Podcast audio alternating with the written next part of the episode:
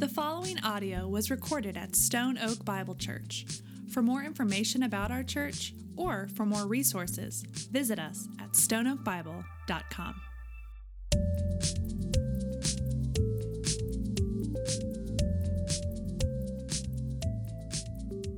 I want to welcome you here. I'm glad you're here. We get the privilege of finishing um, Luke this morning. We have a really important text, but if you've been with us before, you know that we are only in Luke chapter 8, and uh, you know that we have quite a bit of ways to go before we're done in Luke, and you are correct. But listen, here at Stone Oak Bible, we believe and we are absolutely committed to just simply and clearly teaching through Scripture.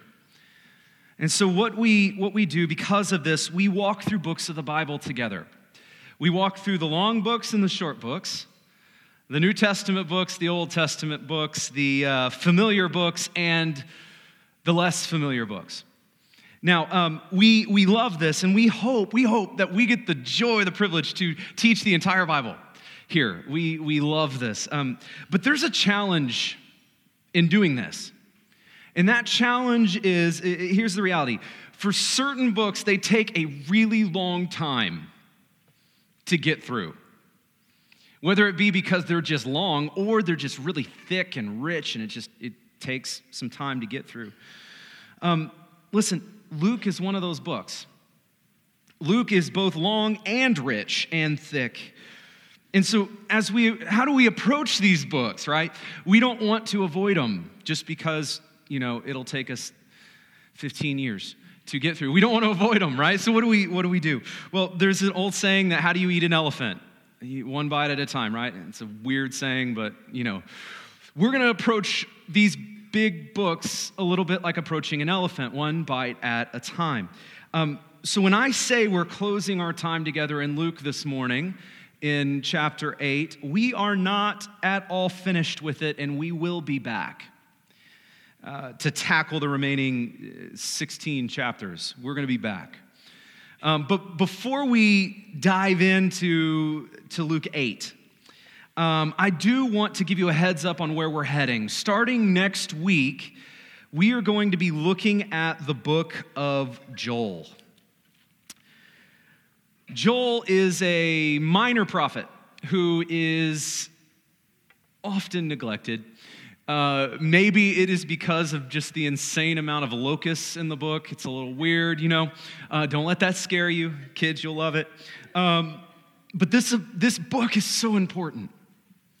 It's so important because God takes sin seriously. Our God still takes sin seriously.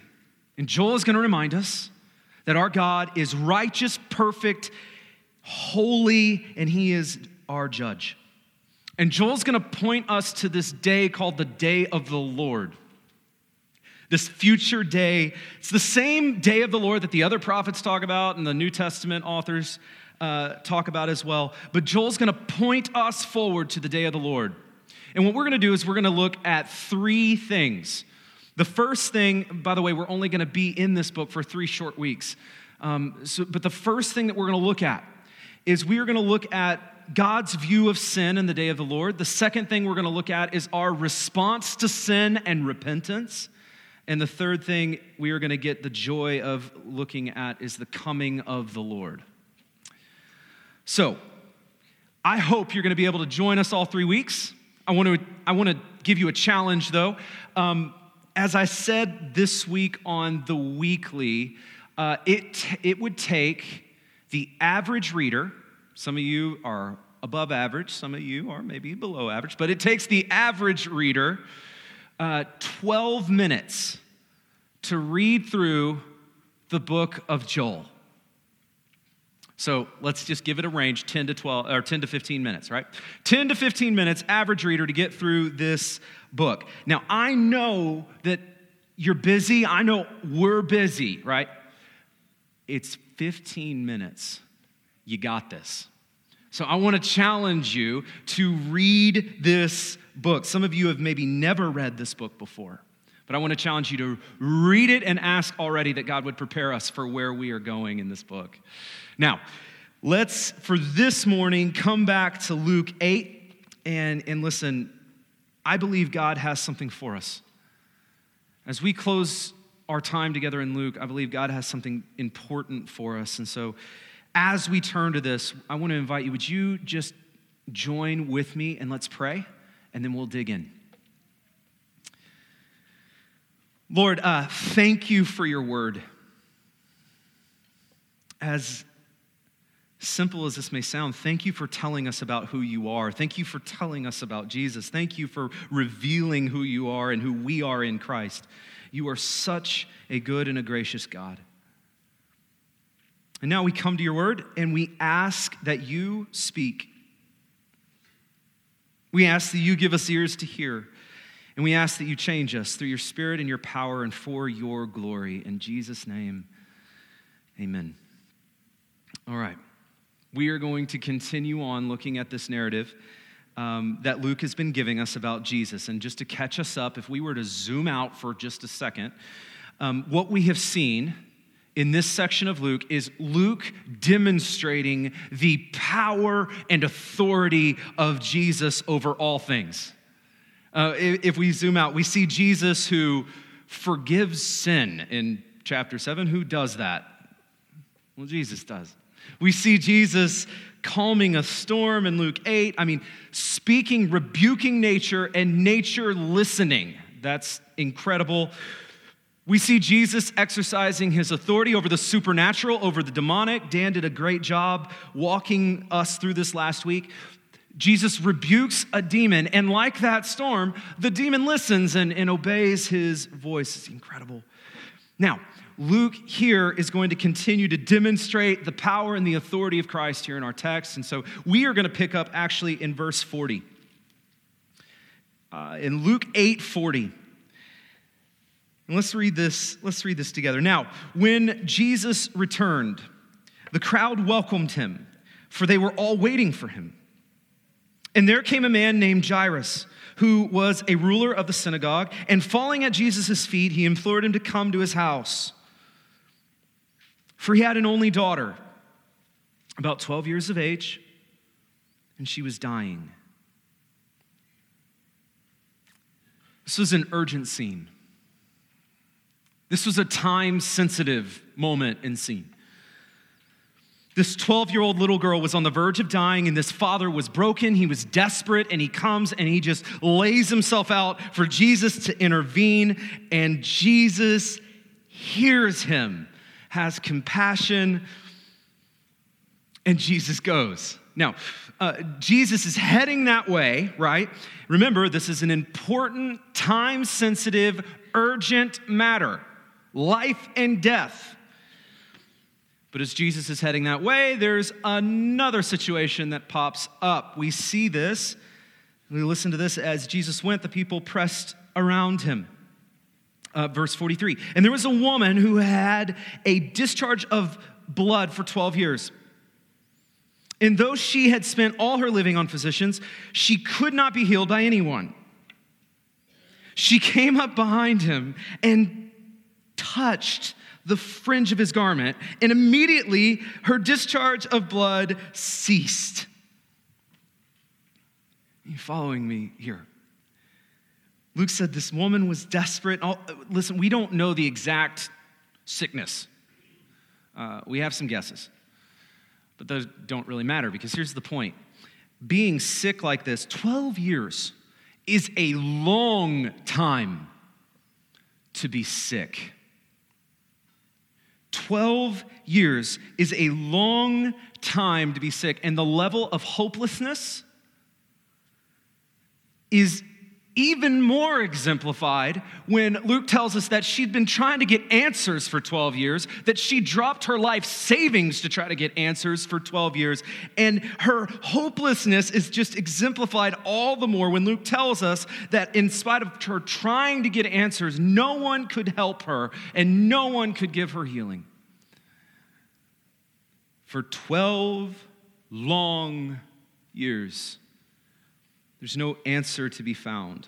So Jesus, if you if you kind of hang with this scene here, Jesus is on his way to a really urgent life and death situation. And he walks right into another. And so this text says that this woman, in desperation, reaches out just to touch his clothes. Again, just showing the level of hopelessness and how desperate this situation is. Just touch, just touch the clothes. Then in verse 45, and Jesus says, said, Who was it that touched me? When all denied it, Peter said, Master, the crowds surround you and are pressing in on you. Uh, that's an honest question, right? Um, Jesus, you're, you're kind of in the middle of a crowd of people. Jesus, we're kind of bumping into each other as you're asking this question. Jesus, people are touching you. All, we're all touching Jesus. Why are you asking this question? This is weird. What's going on? Honest question. But Jesus said, verse 46 Someone touched me, for I perceive that power has gone out from me. Jesus says, I know people are bumping all over each other. I know people are touching me, but someone reached out and touched me for a purpose. Someone reached out and touched me in desperation and hopelessness. Not just because they bumped into me. No, someone touched me and it was different. Someone touched me and just experienced healing. Someone touched me. This is a direct question by Jesus. And you know what this question did here? Here in this moment, Jesus is letting this woman know I see you. You are not hidden. How is it, how incredible is it that our Jesus sees us when we are desperate and hurting? Jesus lets this woman know, I see you. And that message, I see you, is exactly the message that this woman took away. Look at verse 47. And when the woman saw that she was not hidden, she came trembling and falling down before him, declared in the presence of all the people why she had touched him and how she had been immediately healed. What an incredible scene. And so Jesus says to her, verse 48, he said to her, Daughter, your faith has made you well. Go in peace. I want to just state the obvious here. Church, Jesus did not have to stop. Jesus did not, on the one hand, he didn't even have to heal this woman. He could have kept walking. He had something urgent. He had a life and death situation he had to get to. He had every right to just go, go, get through it. I have something I have to get through. He, he had every right to keep walking. Not only that, though, he had every right not to stop and ask the ridiculous question who touched me? He had every right to keep walking. But he stops, showing this woman that he sees her. Jesus understands something that we often, that I often forget. Jesus understood his perfect authority over all things. And because of that, here's what was able to, he was able to do. He was able to stop and act on compassion. He was able to stop what he was doing to see the hurt that was around him the hopelessness of this woman. He was able to stop what he was doing to see the needs of the people around him. He was able to stop. Church, don't rush past this. The compassion of our God is on display here in this text.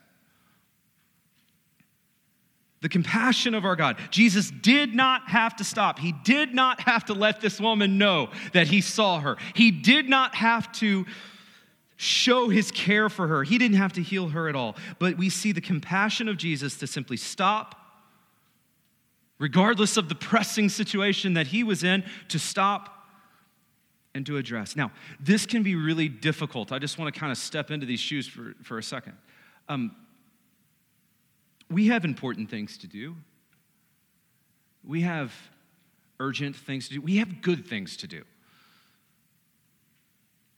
And let's be honest, interruptions are the worst. Interruptions are the worst, especially if you're like me and you're a planner. No, interruptions are the worst, right? Because of this, though, we can go about our lives with, with, uh, with um, I'll call them holy blinders on, where we're laser focused on, on what's ahead of us, what we're doing, what's urgent, what is even good. We are focused in, and we live our lives with these blinders on to the needs that fall outside of that plan, to the needs around us. We can say things like, Look, I can't focus on that right now. Look, I, I, can't give myself to that. I can't try to meet all these needs, right? I have this on my plate. I'm working toward this. This is the direction I'm headed. This is what I'm focused on. And with that focus, that can serve as blinders to the needs around us. But hear me when we understand the authority and the sovereignty of Christ, that He is in control, that it's not about us, but that all authority is His, when we understand that, then we are able to walk our lives without the blinders. Because we know it's not about us. We know that God is in control, and we know that God wants to use us, and it gives us a, a bigger picture view when we're able to trust our God like that. Now, yes, you can still be focused. You can still plan. You can still have a direction. But, church, when we encounter a need, when we understand that it's not about us, that our God is sovereign, then we are able to stop and we're able to see. Trusting in the authority of Christ gives us, as God's children, the ability to live our lives without the holy blinders, to embrace the holy interruptions, to live our lives like Christ did. Now, are you and I going to meet each and every need that we come across? No, because you're not the Savior. You are not the Messiah. That is not what I'm saying. What I am saying is, though, is that God wants to use you. I mean, actually wants to use you to make a difference in someone else's life. And I am saying, hear me, this will, some of you need to get a shirt that says this. Um, I am saying that God might interrupt you on purpose. You see it as this holy accident. No, that might have been quite purposeful. God interrupts us on purpose. The fact is that Jesus did not have to stop, he did not have to take the time to see this woman. Let me just push this real further, just real quick. The same way that Jesus had, didn't have to stop and didn't have to see this woman, church, he didn't have to stop and he didn't have to see you. But praise God that Jesus, the all powerful, the one with authority, is also the one with all compassion and grace. And praise God that Jesus is not too big, too removed, too important for interruptions. And now we get to model ourselves after him. As light as this may sound, this is important. If our Jesus is not too busy, neither should we be. Jesus stops. Now, the mood in our story is going to shift very quickly. We go from a scene of healing to now in verse 49. While he was still speaking, someone from the ruler's house, that's Jairus' house, came and said, Your daughter is dead. Do not trouble the teacher anymore. Your daughter is dead. The, the little hope that we were clinging to is now whew, gone. It's done, it's over. But then, verse 50. But Jesus, on hearing this, answered him, Do not fear, only believe. And she will be well. Let me just remind us again our Jesus has all authority. Verse 51. And when he came to the house, he allowed no one to enter with him except Peter and John and James and the father and the mother of the child. And all were weeping and mourning for her. But he said, Jesus says, Do not weep, for she is not dead, but sleeping. Verse 53. And they laughed at him because they knew he was dead. They knew she was dead. They laughed. It seems like that kind of laugh that just kind of pops out when you don't believe something, like, huh, that kind of laugh that, that pops up. Sometimes you don't even know it's coming up, but it pops up when you don't believe something. That's, what I, that's what's, what's happening here. Uh, I, I, think of uh, Genesis 18 when the angels say, Abraham, Sarah, you're going to have a kid. And Sarah, laughs, right? It's the same laughter here. It's this laugh of, I can't believe what you're about to tell me. I'm too old for this. It's the same thing. It's this laugh saying, I can't believe this because she's dead. We see her, she is dead. It's this kind of mocking laugh here. Notice here, though, Jesus does not respond to this with words, he responds to it in deed. Verse 54 But taking her by the hand, he called, saying, Child, Arise. And her spirit returned, and she got up at once. And then Jesus does something strange here. He, he directed that something should be given to her to eat. Her parents were amazed.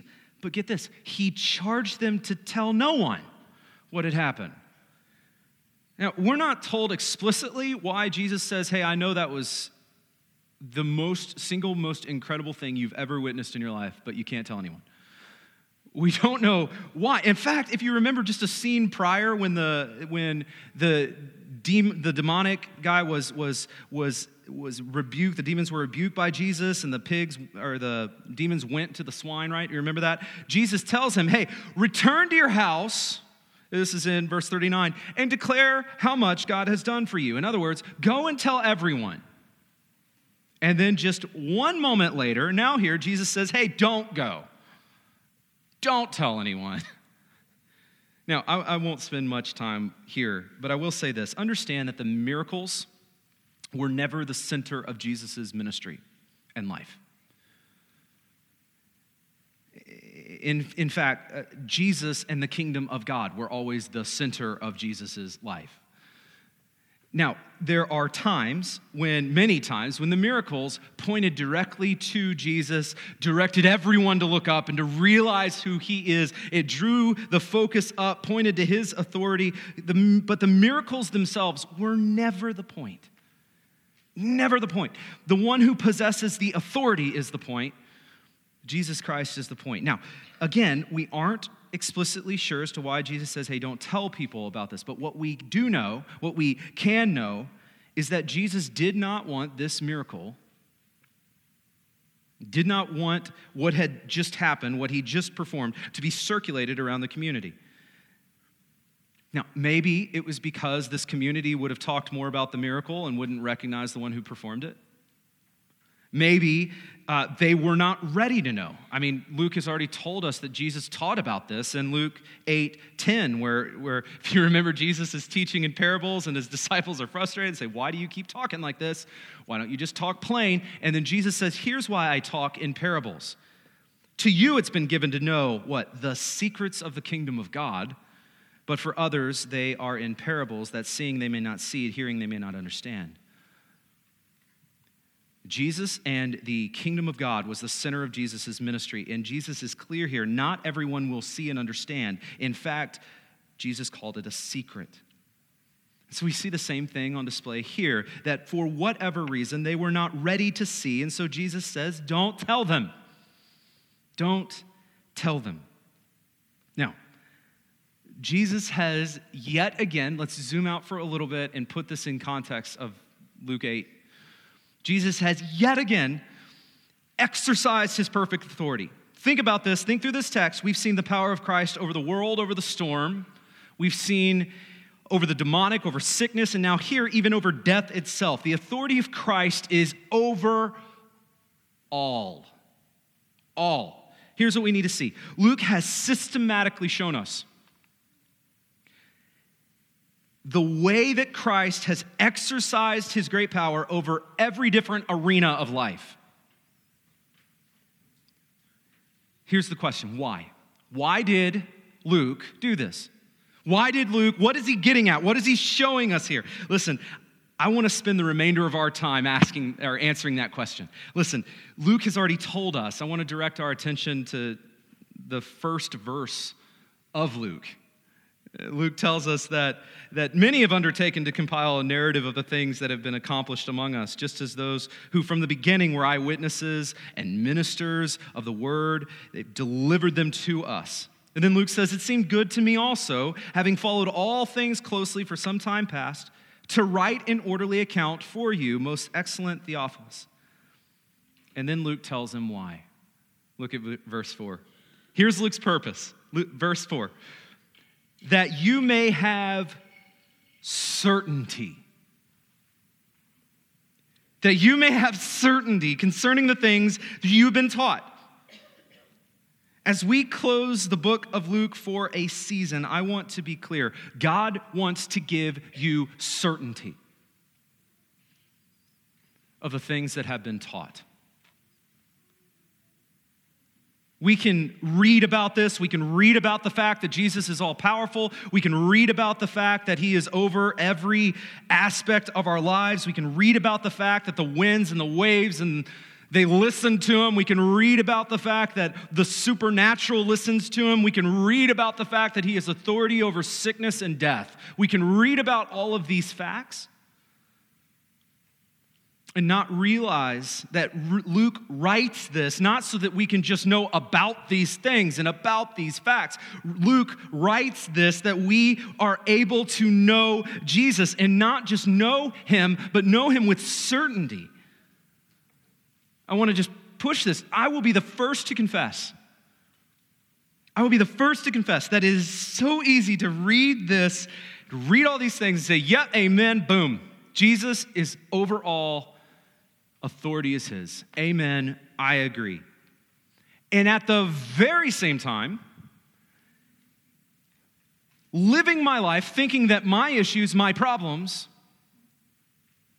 are just a little too messy, are just a little too big, are just a little bit too out of control, are just a little bit too complicated for Jesus to step in and do something. See, I can trust him with calming a storm, but then I look at my life and I'm thinking, eh, do you see the madness of that? The madness, eh, let me just say it again. Brother, sister, God wants to give you certainty this morning. Certainty that He is enough. Certainty that He is just just as he was all powerful then, he is all powerful now, and he will be all powerful forever. Just as his authority was over all things then, his authority is over all things now and forever.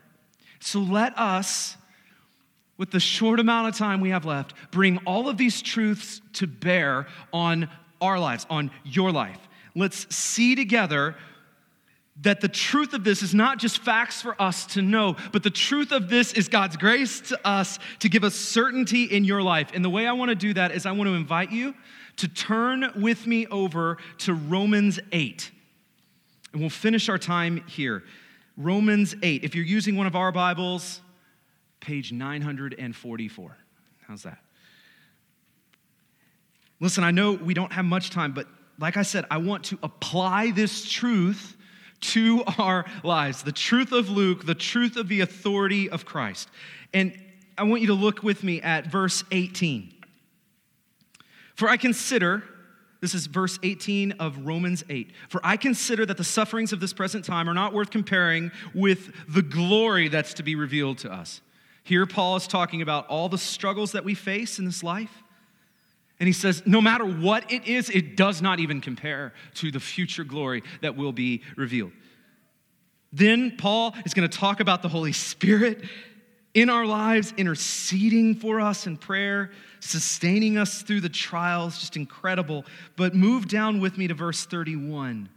What shall we say to these things? These things being those problems in life, those struggles in life, the burdens. What shall we say to these things?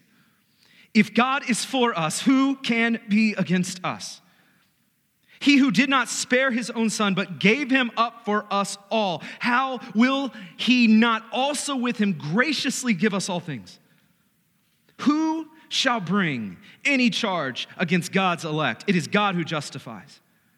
Who is to condemn? Christ Jesus is the one who died. More than that, who is raised, who is at the right hand of God, and who is interceding for us. Verse 35 Who shall separate us from the love of Christ? Shall tribulation, distress, persecution, famine, nakedness, danger, or sword? Notice what Paul is asking here. What can separate us from Christ's love? If our Jesus is the Jesus that Luke presents us,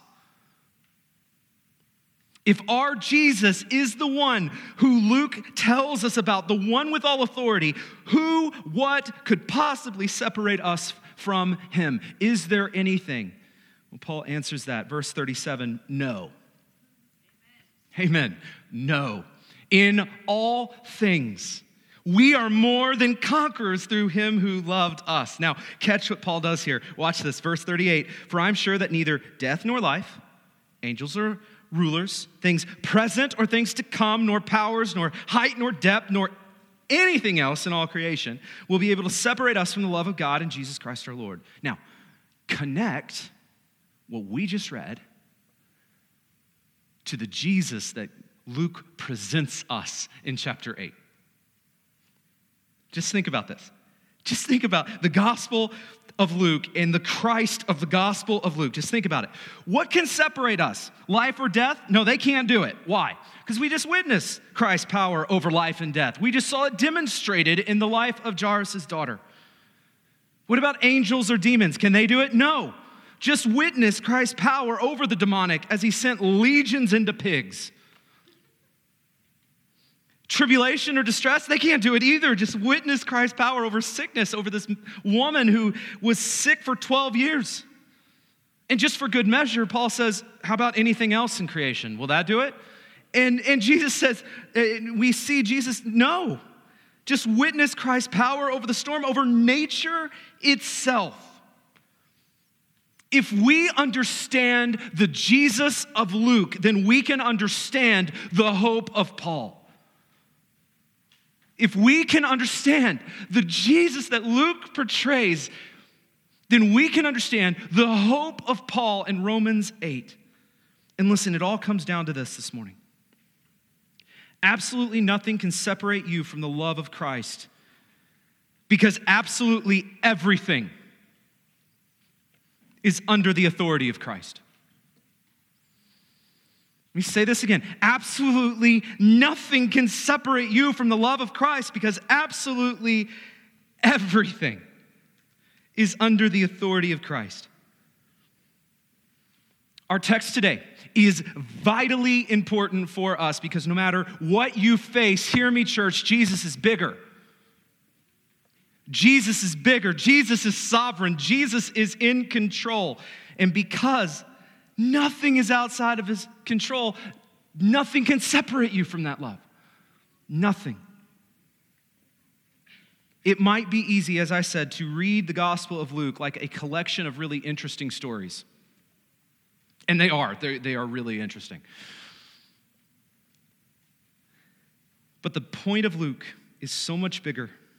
The point of Luke is for you to know Jesus, for you to see Jesus for you to trust Jesus and to know Jesus with certainty. And so, as we close, do you know him? Not just know about him, not just know how cool it was that he said, Stop, storm, and it stopped, but do you know him? That he is alive and that through him we are made alive that He is real, that He is active, and that we can know Him, and that He is the same yesterday, today, and forever. Do you know Him? Do you trust Him? Through Christ, we can know this morning with absolute certainty that God loves you. Like the woman in our text this morning, we can know with absolute certainty that Jesus cares, that He sees you that he stops for you. We can know with certainty that he didn't spare his own son, but gave him up for us, and he will also graciously give us all things. We can know with certainty that you are loved by God, and nothing can separate you from that love. We can know with certainty that nothing you face in this life will separate you from your God because nothing you face in this life is out of His control. Do you know him? Do you trust him?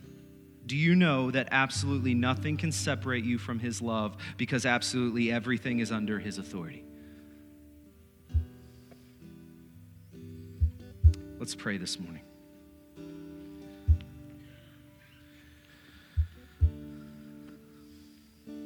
Lord, we have been able to walk through a truly incredible scripture over the last month. Each and every week, you have reminded us through your word who Jesus is, what he has done, his authority, his power.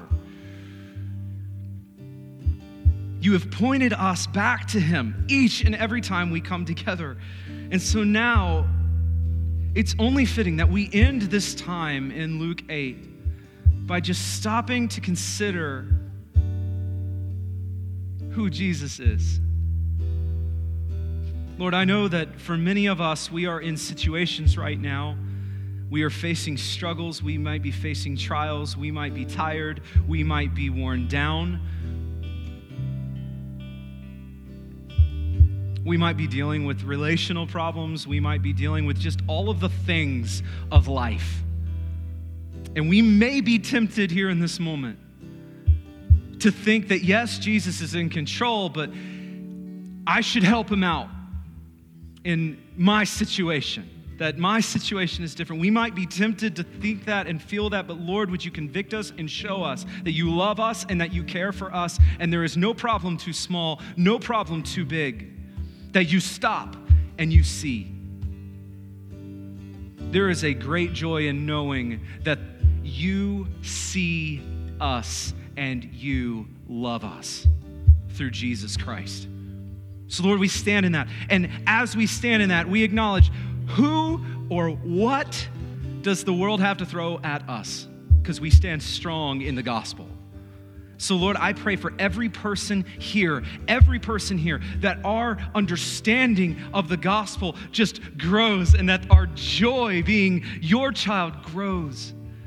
And for everyone here, for anyone here who does not yet know the joy of knowing Jesus, I pray that even now in this moment that you would convict and that you would point us again to Jesus. Lord, we come to you now knowing that you are good. So we come just as we are to you. In Jesus' name, amen.